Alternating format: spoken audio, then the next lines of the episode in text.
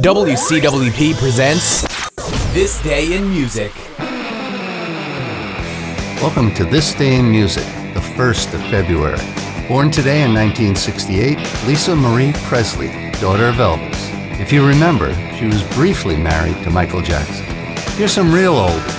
In 1941, band leader Glenn Miller signed a new three year contract with RCA Victor for an unheard of sum $750 per side.